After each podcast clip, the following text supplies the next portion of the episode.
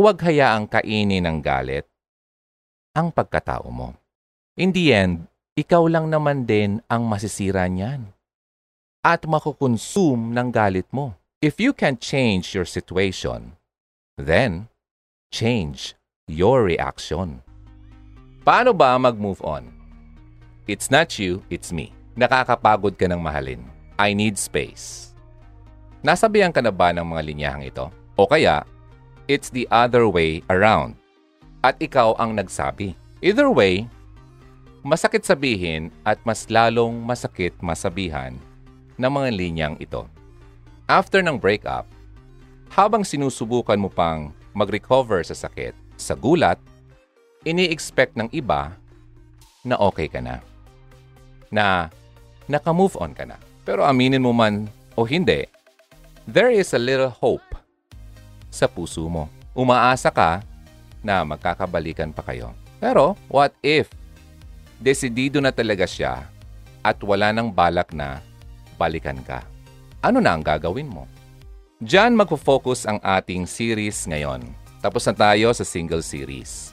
Ngayon naman, magkukwentuhan tayo tungkol sa masakit na proseso mula pag-break up hanggang sa pag-move on. Kung lugmok ka na ngayon dahil sa hiwalayan nyo, hindi mo alam kung saan ka magsisimula, let this be your start. Kahit na nawala yung taong akala mong kasama mo habang buhay, may paraan pa para makarecover ka sa sakit at makapag-move on. Pero, before we continue, this episode, maging yung mga susunod pang mga episodes sa Moving On series na ito, ay inspired ulit by Pastor Ronald Molmisa's book, Inspired.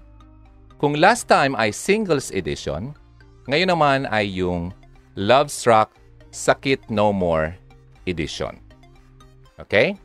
Through this book, tatahakin mo ang landas patungo sa paghilom ng puso. Ito ay yung uh, pantanggal ng mga ouch moments ng post-breakup life. Pampahupa, pampakalma. This is the time to make things better. Hopefully, after ng series na ito ay mawala na talaga ang sakit sa puso mo. If you are interested sa librong ito, yung na-mention kong Love Struck Sakit No More edition, you can avail it sa Philippine Christian Bookstore or PCBS nationwide. Also, we would like to thank our partner, si Ate Glo, PCBS Ligaspi branch, which is our partner here sa Hugot Radio. Ayan, start na tayo. Maraming salamat sa pag-join dito sa Hugot Radio. Ako po si Ronaldo. Ang uh, pag-uusapan natin ulit ngayon sa mga kaka-join lang, paano ba mag-move on sa taong mahal mo. So, ready ka na ba sa road towards moving on? Ang kalungkutan, dinadaanan lang yan. Hindi yan tinatambayan. Sadness should never define who you are. Kaya let's start and lagyan na natin ng deadline yan sa tulong ni Lord. Pagkatapos ng breakup, people experience a range of different emotions. Hindi lang lungkot ang nararamdaman after ng isang hiwalayan. Nandyan din yung galit, yung guilt, lalo na kung ikaw ang nakipaghiwalay. At confusion. May iba rin na relief after ng breakup which is nakaka-confuse rin sa part mo kung bakit mo yun nararamdaman. Relieved. Ang iba naman, sa sobrang lungkot, parang bumaliktad na yata ang mundo nila. Tingin din nila, wala nang mangyayaring maganda after ng breakup. You can feel different emotions, pero isa lang ang sigurado. Masakit ang breakup. Hindi biro ang masaktan Lalo na kung all out kang nagmahal. Lalo pa kung all this time, ikaw pala yung mas nag-invest ng time and emotions. Walang natutuwa kapag yung relationship na inaasahan mong pang forever na, na wala na lang parang bula. Iiyak ka talaga. At ang mahirap pa dyan, hindi mo talaga maitatago ang damdaming nasasaktan.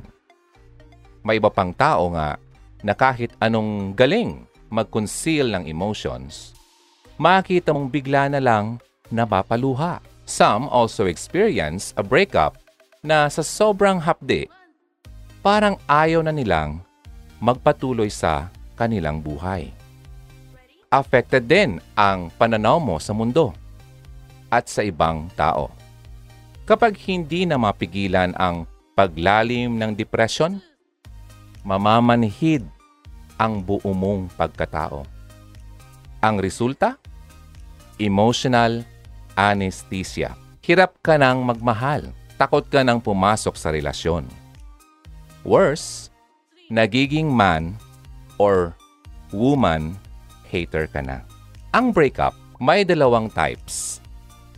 Biglaan at inaasahan. Kapag biglaan, hirap kang iproseso ang pangyayari dahil nga hindi mo ini-expect na mangyayari ito. Ni hindi man lang dumaan sa isip mo. Kaya nga, mas tolerable yung pangalawa. Kasi may nakikita kang signs na papunta na sa dulo ang relasyon yung dalawa. Pero, either way, may emotional stress na dulot ang breakup. Kahit pag-function mo sa buhay, naapektuhan.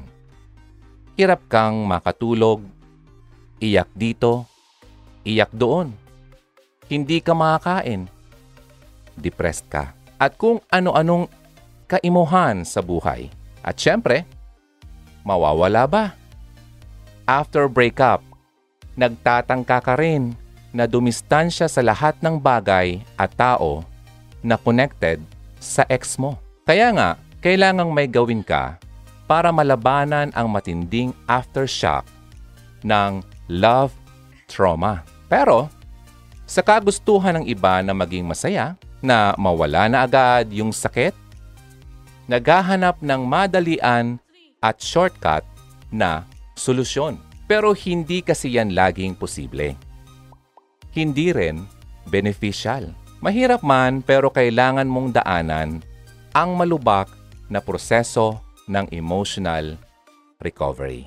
Disaster man ang iyong nakaraan, hindi ibig sabihin na magiging miserable ka na forever. There is always a second chance to everything.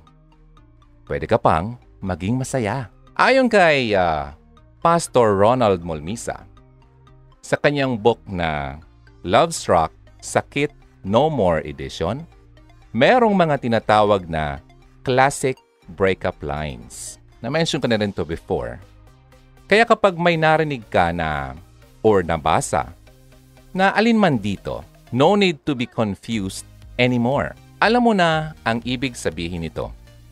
Kaya hindi mo matatawag na breakup ang isang breakup if hindi mo napapakinggan o kaya nararamdaman. Ready ka na? Ito na yon. Hindi na kita mahal. Dati, nilulunod ka sa mga I love you pero ngayon, ni makausap ka, ayaw na niya.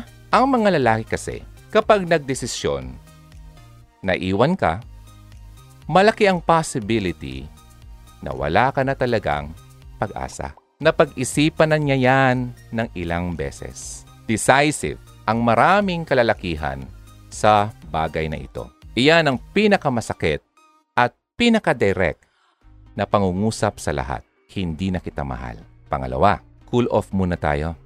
Cool off daw, pero ang totoo, nasasakal na siya sa iyo. Kaya ayaw na niyang makipagkita. Kahit na may me time ang maraming kalalakihan, marami ang possibility na tulad din ito nung una. At paraan lang talaga niya ng pagkikipaghiwalay indirectly. Kanina, directly. Alam mo kasi, ang tunay na committed sa isang relasyon, hindi napapagod magmahal. Kaya ang best na gawin kung nagamitan ka ng linyahang ito, huwag masyadong umasa na magkakabalikan pa kayo. Kung mahal mo pa siya, okay, sige, try to win the person back. Pero kung nagawa mo na at wala pa ring visible sign ng pagbabalikan, move on ka na talaga. Pangatlo, pinaka sikat yata to. Ginamit pa sa pelikula. It's not you, it's me. Ang pinakagasgas na ng linyahang kapag nakikipaghiwalay. Ang totoo, it is not me, pero ikaw ang dahilan kung bakit naging malamig ang relasyon na ito. Isa ito sa mga grand palusot o for a graceful exit. Sinasabi mo sa iyong partner, ako ang may kagagawan ng lahat. Ako ang sisihin mo kung bakit nangyari ito. Pero ang totoo, ikaw talaga ang may malaking issue sa kanya. Kaya mo lang inako ang sisi dahil ayaw mo siyang diretsuhin at baka masaktan. Tama, di ba? It's not you. It's me. Next, number four. You are too good for me. Hindi kita deserve. Well-crafted na linya para makita ng partner na dapat na siyang pitawan. Mas maaayos daw ang buhay ng partner kung mawawala na siya sa eksena. Maawa raw sa sarili. Pero ang translation nito, I deserve better than you. Para bitawan na nang hindi nasasaktan ang partner. Inako na lang uli ang sisi. Pero kung talagang sa tingin mo ay no match ka para sa partner mo, think about this. Hindi ba nang inibig ka naman ng partner mo, tinanggap ka niya kahit pa mabaho ang hininga mo? Or kung ano man na hindi maganda sa'yo? Ngayon pa kaya, Never underestimate the capacity of your partner to understand your weaknesses. You are too good for me. Next, number five, I need space. Ngayon naman, bigla siyang naging bed spacer? I need space?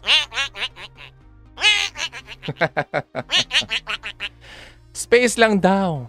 Space lang daw muna pero ang gusto niyang sabihin, lumayo ka na sa akin nakakasakal ka na at ang relationship na ito, magkalimutan na tayo. Kaya si partner naman, mag-iisip siya kung saan siya nagkulang. Saan, saan ako nagkamali? At kung ano yung nagawa niyang intruding sa space ng kanyang kapareha. Nag-iisip siya, ano bang nagawa ko? Pat nasabi niya ang I need space. Nasabihan ka na ba ng mga itong na-mention kong itong nauna? Ano bang naramdaman mo? Next, number six, hindi pa ako handa sa relasyon. May karapatan kang magreklamo kapag ganito. Kasi bakit ka pa niya niligawan? Ginawang partner at pinaasa kung hindi naman pala siya ready. Pero well, may mga tao talagang built na ganyan. May phobia sa commitment. Kapag naka-experience ka ng ganito, see the good in it. Yun na lang dapat mong gawin. Isipin mo na niligtas ka talaga ni Lord sa isang taong hindi ka pala talagang kayang panindigan. Sabi nga 'di ba? There are plenty more fish in the sea. Daming isda sa dagat. Kung hindi man siya, marami pa naman dyan ang kayang mahalin ka kagaya ng pagmamahal mo sa kanya. Hindi pa ako handa sa relasyon. Number 7. May kailangan pa akong ayusin sa sarili ko. Ito ang kakambal na mga umano'y hindi pa lubusang ready na ialay ang kanyang or kanilang buhay para sa minamahal. Sadyang magulo ang utak at puso. Mas mabuti nang nahiwalay ka na sa kanya kaysa madamay ka sa trahedya. Let go mo na yan. Pansamantala, kung may pag-asa pa, i-let go mo na yan. Hindi mo lang siyang uh, kasi tinutulungan, beneficial din sa iyo ang gagawin mo. Women are not rehabilitation centers for men. Makinig, women. Hindi kayo rehabilitation center. Kaya yung mga istorya na malademonyo yung ugali ng lalaki, tapos kailangan lang daw ng anghel na babago sa kanila, hindi yan realistic. Masyado kang nababad sa Wattpad. A man would not change unless siya mismo ang mag-decide na magbago. Mamaya niyan, hindi na nga nagbago. Todo pa ang emotional damage sa iyo. Remember, hindi ikaw ang kailangang mag-ayos ng mga loose ends sa buhay niya. Give him or her the time na ayusin ang sarili niya. Okay? Next, number 8. Mahal ko pa rin pala siya. Ah. Kapag ganyang mahal pa pala ang ex, hindi madali yan. Hindi mo naman pwedeng ipagpilitan ang sarili mo kung iba pa ang nasa puso niya. Huwag na huwag papayag na maging panakiputas ka lang. Panakiputas na lamang ako. Parang makanta lang to. So, ah, huwag na huwag kang papayag na maging panakitbutas ka niya. Pwede kang tanggapin ulit. Pero iiwan ka rin yan eventually dahil nga hindi siya lubos na seryoso na makipagrelasyon sa'yo. Huwag na ring i-attempt na gayahin ang looks at ugali ng kanyang ex. Dahil kung mahuhulog man siya sa'yo, hindi yun for the real you. Dahil nakikita niya ang ex niya sa you. Pinapatawa lang kita. Hindi yon for the real you talaga. Kasi ang nakikita niya, yung ex niya sa'yo. Mas mabuti nang sinabi niya ng direkta kaysa maging proxy ka niya. Okay? May nakukuha ba? Maraming salamat sa mga kaka-join lang. Ang pinag-uusapan natin, paano ba mag-move on sa taong mahal mo. Last two, wala ka ng time sa akin. Paulit-ulit na lang. Ito naman ang typical na sentiment ng mga kababaihan. Totoo yan, men. Mabilis natutuyo ang affection ng ladies kapag inattentive na tayo sa kanila. Sa mga lalaki nakikinig, napapagod din ang iyong partner. Ang relationship, give and take dapat yan. Pero, kung siya lang ang give ng give ng give, at ikaw naman ay take ng take ng take, aabot talaga sa hangganan ang relationship niyong dalawa. Kaya masasabi niya, wala ka ng time sa akin, paulit-ulit na lang tayo. And lastly, hindi ko na kayang ituloy ito. Nakakapagod kang mahalin, aray. Kung nasabihan kang siguro ng ganito, then ang sakit. Either magagalit ka sa kanyang paratang o magtatanong ka sa sarili kung ikaw ba ang dahilan. Kung bakit naubos na ang capacity niya to love. Sabi nga ni Papa P, Piolo Pascual, I deserved an explanation. I deserved an acceptable reason. Ganun ka rin. Kapag ganyan na ang linyahan, idaan yan sa masinsinang usapan. Actually, marami pang ibang breakup lines. Meron din na silence lang. Di ba? Hindi mo maririnig. Pero mararamdaman mo. Kaya nga ang iba, bago pa man magsabi yung partner, alam na nilang natapos na. Kasi hindi na nila nararamdaman ang love and care. Actions speak louder than words. Yan ang peg. Yung pinapakita kahit hindi sabihin ay mararamdaman mo talaga. Sa book ni uh, Pastor Ronald Molmisa, tinawag niyang Via Dolorosa o landas ng pagdurusa, ang road to recovery and healing. Mahirap man ang ma-experience mo pero napakaganda naman ang purpose at destination ng journey ito. Alamin mo kung nasaan ka na sa stages na ito para masolusyonan ng maaga. Also remember na hindi linear ang recovery. Ang mahalaga, na proseso mo ng maayos ang nararamdaman mo. Okay? So, handa na ba? Maraming salamat sa mga nagstay. Paano ba mag-move on sa taong mahal mo? Ito yung mga proseso. Una, yung denial stage. Madalas, ang primary reaction mo sa traumatic experiences ay hindi paniniwala sa katotohanan. Dalawa ang pwedeng maganap kapag uh, binulaga ka ng masamang balita. Mamanhid ka o kaya maging hysterical ka. Either para para ka ng zombie na nananaginip ng gising.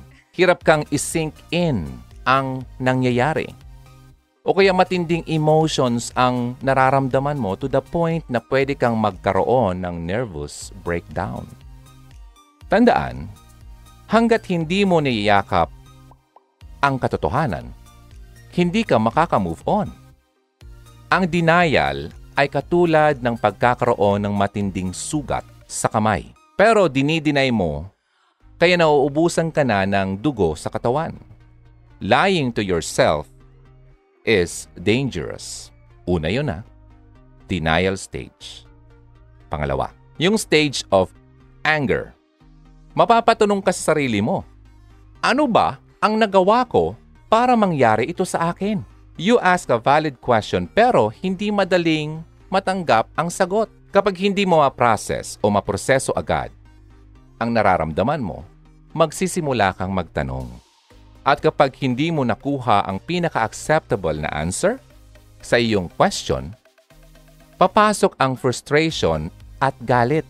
Maasar ka sa nangyayari kasi feeling mo hindi mo deserve ang pinagdadaanan mo.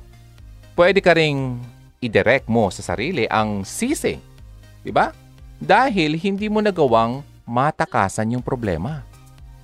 O kaya naman, ibubuga mo lahat ang sisi sa taong naggawa ng sakit sa iyo or nanakit sa iyo. Pa-victim effect. Parang ganun. Bakit pa kasi siya ang pinili ko? Hindi naman siya deserving. Nagsisisi ka na nag-invest ka ng time, emotions, and effort sa kanya. Feeling mo, pinaglaruan ka at naabuso ang iyong kabaitan. Madali mong patulan ang damdaming kailangan kang makagante sa nanakit sa iyo. Diyan mo kailangang mag-ingat. Huwag hayaang kainin ng galit ang pagkatao mo. In the end, ikaw lang naman din ang masisira niyan.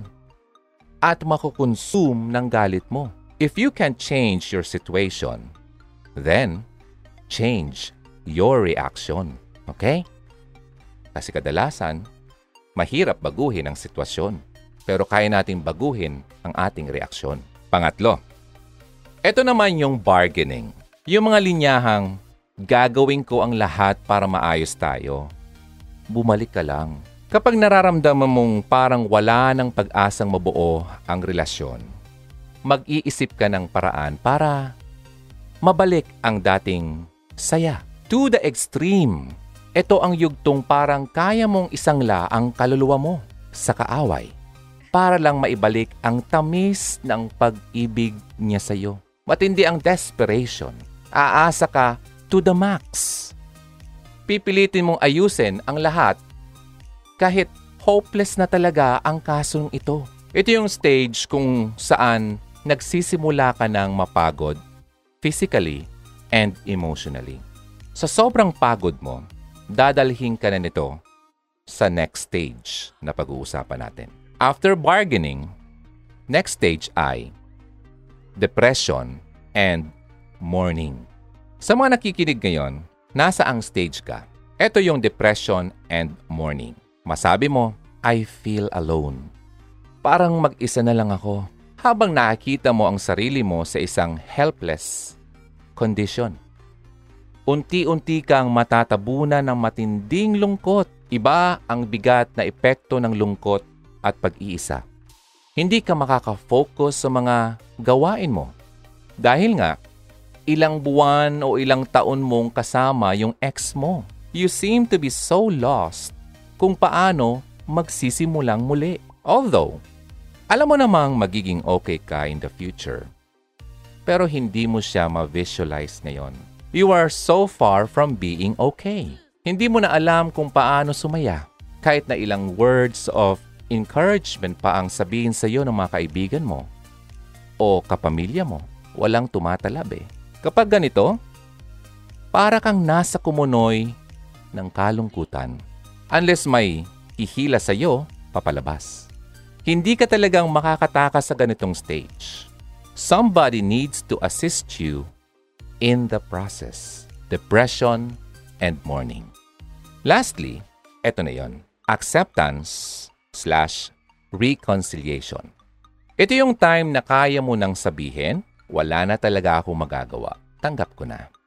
Matapos maubos ang luha at maisagaw ang lahat ng hinanakit, babalik ka sa reality at tatanggapin mong talagang tapos na ang lahat. Mas malinaw na sa iyo ang dahilan kung bakit kailangan kang muling bumangon. Mas naiintindihan mo na rin na kailangan mong ayusin ang mga negative aspects ng hiwalayan. Ito yung stage na kailangan mong makarating ASAP. ASAP. Pero syempre, you cannot force yourself to heal. The more na pinipilit mong maging okay, the more na nadidelay lang ang paggaling mo. Let the pain sink in. Kung kailangang idaan ang necessary sad stages, so be it. Natural dapat ang pagbangon at hindi minamadali. Pero may good news. Eto na yon. Binigyan tayo ni Lord ng kakayahan na malampasan ang anumang uri ng sakit. He gave us built-in physical, intellectual, emotional, and spiritual healing capacities. Kaya nagagawa nating mag-continue in life. Kailangan mo munang pagalingin ang iyong spirit kung gusto mong maging maayos ang ibang parte ng iyong pagkatao. May domino effect yan. Patay ang espiritu ng mga taong walang personal relationship sa Panginoon. So what should you do? Ano bang dapat mong gawin? Cling to God. Dahil siya ang dakilang life giver. When Jesus laid His life on the cross, makinig, dinala rin niya lahat ng kasakitan. He is in the business of building broken lives. Hmm? In fact, expertise siya ng Panginoon eh. Yung pain na nararamdaman mo ngayon, He can turn that into a blessing and use that to glorify His name. Pero bago magkaroon ng purpose ang iyong pain, you need to allow the Lord. Mag-yield ka sa Kanyang grace and power. Kapag may emotional stress, si Lord ang una mong lapitan. Huwag nang maghanap ng rebound para lang maramdaman mo muli ang kilig. Hindi na nga maghihilom yung sugat mo, makakasakit ka pa ng ibang tao. Walang mas nakakakilala sa creation kaysa sa creator. Walang mas nakakakilala sa iyo kaysa kay Lord. Kapag gumawa ka ng solusyon on your own, mapapagod ka lang. Only God knows and can fix you. True rest, kapahingahan, comes from the Lord. A perfect example of this is kung paano sinusustain ni Lord itong napag-usapan natin last time na si LJ Reyes. Sa nangyaring one-sided na hiwalayan nila ni Paolo Contis nitong nakaraang August lang. LJ is a Christian and she was baptized way back in 2015. Natuwa nga ako, same church pala kami. At yung nagbaptize sa kanya, kaibigan ko. Nung nasa Ortigas pa ako. Ka, nakakausap ko siya before. LJ, she is a Christian, di ba? Sabi niya, a caption, yung caption pa nga na pinost niya sa kanyang Instagram, sabi niya, Ready to live your life. Lord and I am very much ready to serve you. Yung personal na relasyon na mayroon si LJ sa Panginoon, it became her fortress. Di ba? Ito yung for sure na nagbigay sa kanya ng lakas para magpatuloy at piliing mag-move on. Sa sobrang sakit na hiwalayan na nangyari sa kanilang dalawa. Ang Panginoon ang naging sandalan niya. Sa interview niya kasama si Tito Boy, nakitito na ako. Na-mention niya na ang nagpapatulog lang talaga sa kanya sa gabi, months bago pa magkaroon ng breakup, yung praise and worship songs. Noong mga panahong nasa loob pa siya ng sitwasyong iyon, si Lord lang talaga ang naging comfort niya. Imagine the pain na pinagdaanan niya. Hindi lang kasi ito yung simpleng breakup eh. Involved na dito ang kanyang mga anak. Kaya kung wala ka talagang kakapitan, wala kang masasandalan, nako, mababaliw ka talaga. Yung lakas ni LJ, aside from her children, kay Lord talaga nanggagaling. Ang exact words pa nga ni LJ sa kanyang interview, sabi niya, kung hindi malakas ang pananampalataya ko sa Panginoon, hindi ko alam kung saan ako pupulutin. Sa last part ng interview, makita mong grabe ang pagpapasalamat niya sa Panginoon. It was all God-given strength. At ang panalangin niya, wisdom from the Lord. Dahil hindi niya rin alam kung paano magsisimula on her own. Kaya higit pa man sa pakikinig ng Hugot Radio, pakikinig ng podcast, panonood ng mga YouTube uh, videos, paghahanap ng uh, mga topics about moving on, mga internet tips, ang pinaka-effective way ng pag-move on ay ang mag-reconnect ka sa iyong first love. Si Lord ang iyong first love. Oh, yeah. Kapag naayos mo na ang relationship mo sa Panginoon, susunod na ang healing physically, mentally, and emotionally. Hihilom na ang mga sugat. Kailangan muna kasi magkaroon ng inner healing.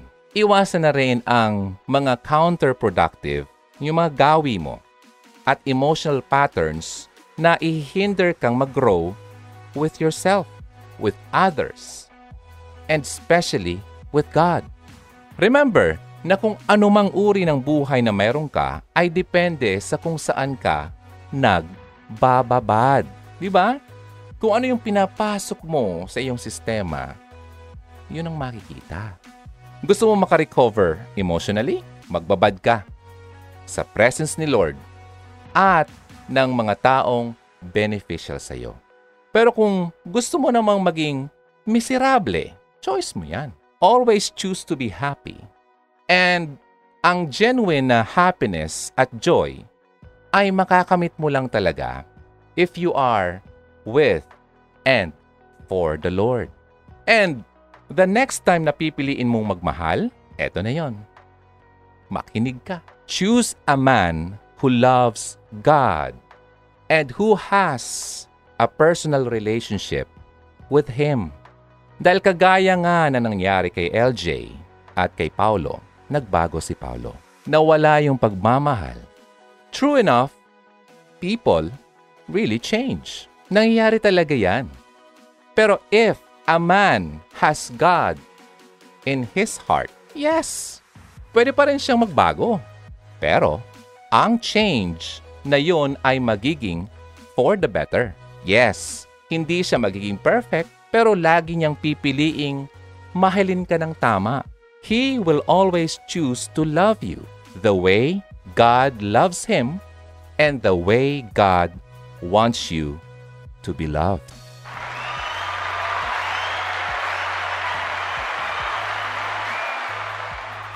Alam mo na yung sikreto. Alam mo na ang problema ng ex mo. Nakita mo na ba kung bakit siya nagkaganon sa iyo? Sana naman may matutunan ka. Para hindi na ito maulit Maraming salamat sa mga nakinig, nanood. Okay, maraming salamat. Natutuwa ako sa mga pagbabago na nakita ko sa mga followers ng Hugot Radio.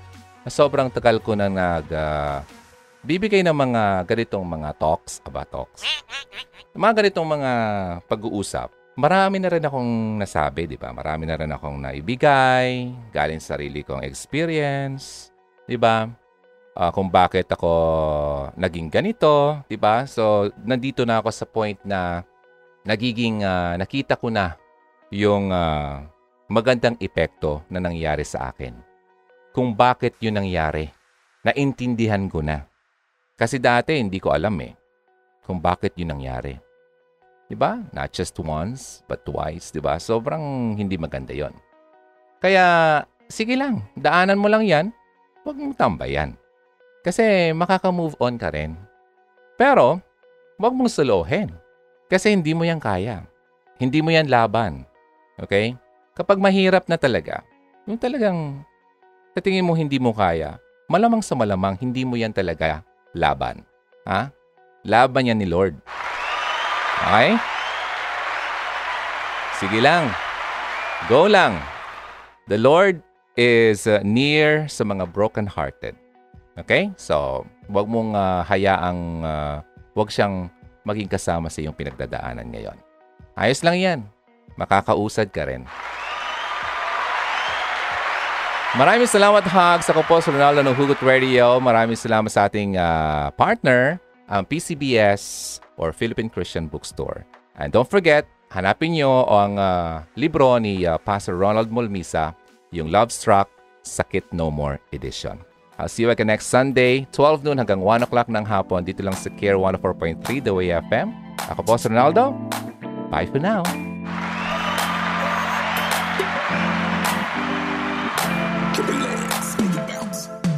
Halina't makihugot na.